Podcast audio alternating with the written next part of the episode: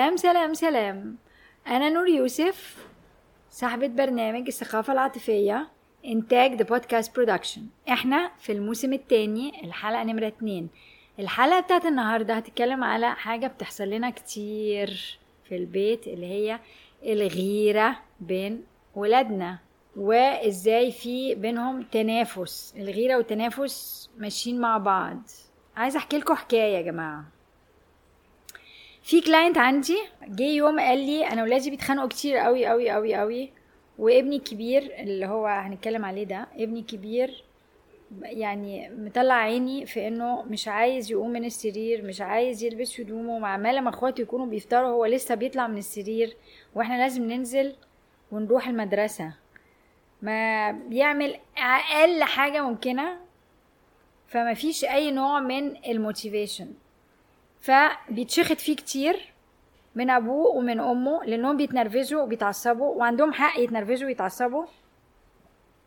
لكن الموضوع عمال يبوظ لأنه ابتدى يسقط في المدرسة والمدرس بتاعه بتاع الكونسرفاتوار ابتدى يقول إنه مش عارف إذا كان الولد ده محتاج يكمل ال... هو بيلعب تشيلو محتاج يكمل تشيلو ولا نطلعه من المدرسة. فلما سأله أبوه قال له انت بتعمل انت المدرس بتاعك بتاع الكونسرفاتوار بيقول انه انت عايز تكمل تشيلو ولا لأ؟ قال له آه أنا عايز أكمل تشيلو قال له المدرس بيقول لك انت عشان تقدر تبقى في المستوى بتاعك وما تسقطش السنة دي محتاج ساعة ونص كل يوم تمرين علشان تقدر إيه تبقى في المستوى اللي انت محتاج تبقى فيه عشان تعدي الامتحان تعدي الامتحان مش تبقى A1 ولا مش تبقى أحسن تشيليست في المدرسة. فأبوه فقال له أنت عايز تكمل؟ قال له آه. قال له طب أنت ما بتعملش ليه؟ فهو ما بيردش عليه. عنده عشر سنين. ما بيردش عليه. وبيمشي. كل يوم نفس القصة. كل يوم نفس القصة. فأنا قلت له ابتدي فبيقول له أنت بتعمل إيه؟ أنت لازم تذاكر أنت مش عارفة إيه. الحاجات اللي أنتوا عارفينها كلنا فمش هقول أنا مش عارفة إيه أنا هحرمك من كده أنا هنعمل كذا كل الكلام اللي أنتوا عارفين إن أنتوا بتعملوه ده. الولد برضو ما فيش نتيجة فبيزعقوا فيه كتير. هي أمه أساسا ست بتشخط كتير وبتزعق كتير وبتطلع كل العصبيه بتاعت حياتها عليهم عشان هي عندها مشاكلها وده موضوع تاني. فأنا قلت له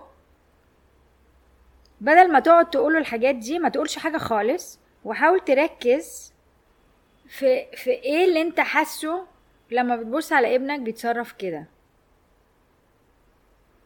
إيه اللي بيحصل لابنك؟ اتفرج عليه. قلت له اتفرج على ابنك. بدل ما تقول له انت لازم تعمل الكلام اللي هو سمعه مليون ألف مرة ده اللي مخليه عنده ملل فظيع خل اتفرج عليه. فلما جالي الأسبوع اللي بعديه لقي لقينا قال لي إن ابنه في يوم من الأيام إن هو بيذاكر بيعمل تشيلو. آه قال له أنا عمل نص ساعة وسكت. فأبوه راح قال له المدرس بيقول إنك أنت لازم تعمل تلات أرباع ساعة ساعة ونص. فراح شاخط فيه وقال له اشمعنى أختي؟ ما بتعملش غير نص ساعة وده بالنسبة لكم كويس. فأبوه رد عليه رد منطقي وعقلاني جدا وقال له عشان أختك ما بتذاكر على طول وهي بتعمل واجباتها كل يوم فهي مش محتاجة أكتر من نص ساعة لأن هي في المستوى اللي هي محتاجة تبقى فيه وبتذاكر كل يوم دروسها فإحنا مش محتاجين نبقى وراها زي ما إحنا وراك. فالولد سكت. أبوه جه قال لي كده. فاكرين أنا في الحلقة اللي فاتت ولا اللي قبليها في المقدمة كنت بقول لكم إحنا محتاجين نتعلم إزاي نسمع اولادنا وإن اولادنا بيكلمونا لغة إحنا مش فاهمينها. فاكرين أنا قلت لكم كده؟ حلو قوي. فهو رد عليه رد منطقي. فاكرين كمان إن أنا قلت لكم إن العيال مش مش مش مش يعني المنطق ده مش مش بيفيدهم كتير. هو حقيقي الولد ده بقى عنده عشر سنين فمخه نضج كفاية. لكن الحقيقة إن هو عنده حاجات بتحصل له إحنا لسه مش داريانين بيها ولا عارفين بتحصل له ليه. الحاجة الوحيدة اللي إحنا متأكدين منها إن إحنا بنتنرفز عليه كتير وبنتعصب عليه كتير وبنجبره كتير يعني امه بتوصل لدرجة إنها تقول له أنت لو ما قعدتش دلوقتي تعمل أنت مش عارف هيجرالك إيه. وبشخط ونطر وبتاع بالولد بيخاف. أبوه بيقول لي شفته بيبرق من كتر الخوف. ويقعد يعمل الواجب. تاني يوم رجعت ريما لعادتها القديمة. فبالتالي الطرق دي مش نافعة. فأول حاجة ناخد بالنا مننا ناخد بالنا منها إن الطريقة اللي إحنا بنحاول نخليه يعمل حاجة هو ريزيستنج بيقاوم يعملها مش نافعة. فخطوة نمرة أولى نفهم إن في مقاومة وإن المقاومة دي بتعبر عن حاجة بتحصل له إحنا مش دريانين بيها لازم نلاقيها. وإن الطريقة اللي إحنا حاولنا نجبره بيها لغاية دلوقتي مش جايبة نتيجة بالعكس بتبني مسافة عاطفية بيني وبين ابني أو بنتي. فأنا رديت عليه وقلت له من رد ابنك بطريقة سمعي أنا معناها إن في قصة غيرة بين الولد وبنته. أنا سمعتها فين؟ أنا معرفش الولد. أنا سمعت حاجة وأبوه رد عليه حاجة. أنا لو كنت موجودة في الموقف ده كنت هقول له باين عليك بتغير من أختك أو باين عليك في حاجة بتحصل لك مع أختك. أو ما أقولش حاجة خالص وآخد بالي من إن في حاجة بتحصل مع أخته فأنا أول ما قلت كده سألته قلت له إيه العلاقة بينهم هما الاتنين؟ هل في موضوع غيرة بينهم؟ قال لي تصدقي إن فعلا فعلا في موضوع غيرة غير طبيعي. هو بيغير إن هي مش محتاجين إحنا نقول لها أي حاجة وإن هي دايما بتخلص بسرعة وتنزل تلعب وتعمل اللي هو عايزه. وطبعا الولد مش عايز يعمل واجباته هو بيقاوم وبيرجع بي بي بيخرج يروح اشمعنى أنا مش عايز أخرج مع ولاء صحابي؟ فهو مركز في الحتة اللي هو عنده فيها نقص إن هو يخرج مع صحابه وبيغير من أخته اللي بتخرج لكن هو مش عايز ياخد مسؤولية الحتة اللي في النص اللي هي أهم حاجة إن هي بتخلص المذاكرة وبعدين تنزل تلعب في الحوش في ال compound مع بقية صحباتها اللي برضو عملوا واجباتهم. فقال لي آه في موضوع غيرة كبير قوي واحيانا بياخدها كده ويقعد يضرب فيها أو يزعق فيها أو يشد شعرها لأنه عنده حقد فيها. طلع الموضوع. فإحنا ابتدينا إيه؟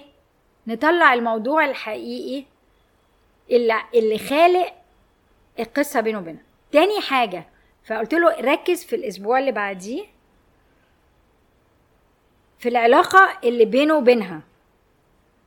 فلما ركز وجي كلمني قال لي أنا خدت بالي إن فعلا في حاجات كتير قوي بيقولها وهو حرق قلبه إن هو حاسس إن هو مش قد أخته في المذاكرة.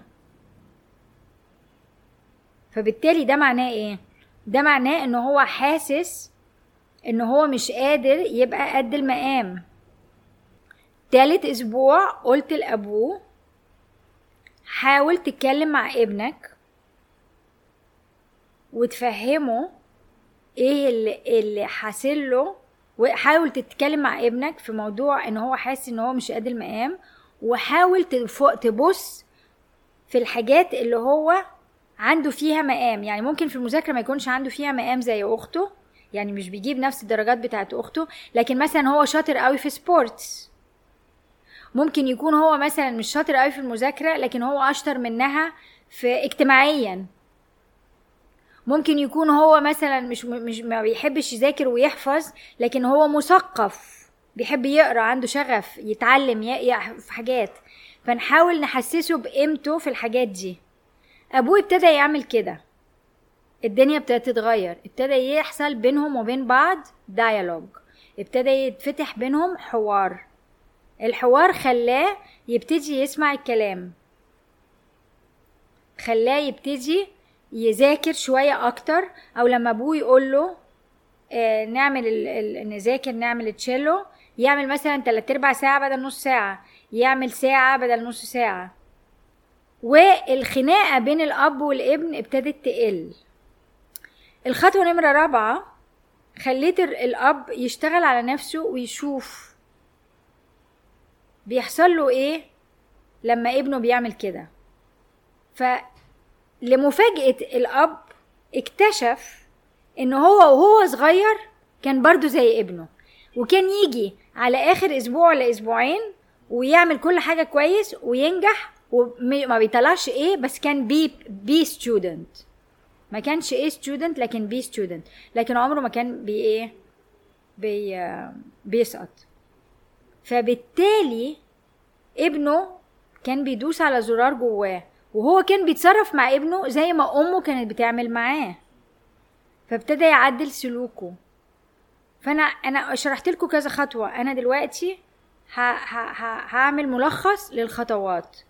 أول خطوة إن الطريقة اللي إحنا بنعامله بيها وإن إحنا نحاول نفهمه المنطق مش جايبة نتيجة. فنبطل نعمل كده. تاني حاجة نبتدي نتفرج على اللي بيحصل. هنلاقي مواضيع الغيرة. اشمعنى هي اشمعنى هو؟ اكتشف الأب كمان إن هو أكتر واحد بيتشخط فيه. فتعلم يبقى هو إيه؟ المزبلة بتاعت العيلة. فاللي حصل للولد ده إيه؟ الطريقة الوحيدة لأنه بيخاف من أمه وبيخاف من الشخط.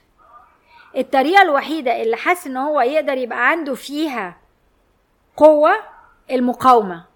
أنا مش هعمل اللي أنتوا عايزينه. مش هسمع الكلام. مش هروح المدرسة. حتى لو ده مش في مصلحتي. هو بيعمل كده ليه؟ عايز يحس إن هو عنده حاجة هو يقدر فيها يقول لأ. مش مجبر. فهمتوا؟ فهمتوا اللغة اللي أنا بحاول أقولها لكم إن العيال بيعملوها؟ فبالتالي أول حاجة هنتفرج على اللي بيحصل. تاني حاجة هنعمل زي ما قلت لكم مع عمل الأب ده مع الولد. نفتح الموضوع. نت... ن... نحسسه بقيمته في الحاجات اللي عنده قيمة فيها. نحاول نشوف إذا كان هو ضعيف مثلا في المذاكرة ولا لأ علشان نساعده فيها بدل ما نقول له ما أخوك بيذاكر ما التاني بيعمل ما مش عارفة إيه إشمعنى أنت اللي مش عارف إشمعنى مش عارفة إيه. نقارنه. نبطل المقارنه لأن المقارنة دي بتبوظ الدنيا بين الأخوات خليته يحقد على أخته. فبالتالي يمكن هو ضعيف في المذاكرة. فنحاول نسعر إيه المذاكرة. رابع حاجة نشوف الزراير اللي هو بيدوس فيها علينا ونحاول نشتغل على المواضيع دي علشان خاطر ما ندفعوش تمن وما نبقاش بنتعامل معاه بطريقة من عقل باطننا ملهاش دعوة بيه. ماشي؟ عايزاكم برضو تكتبوا لي حاولوا تطبقوا ال ال ال ال ال الحاجات اللي أنا بقول لكم عليها دي. كل واحد ياخد حاجة من ولاده فيها غيرة. أو فيها أي ليها دعوة بالكومبيتيشن أو المقارنة اللي أنتوا بتعملوها وتتفرجوا على سلوككم وتحاولوا تغيروا السلوك ده وتشوفوا إيه اللي بيحصل كنتيجة وتكتبوا لي وحياتكم علشان أحس إن أنا إيه إنكم معايا على الخط. سلام. شكرا. أشوفكم في الحلقة الثالثة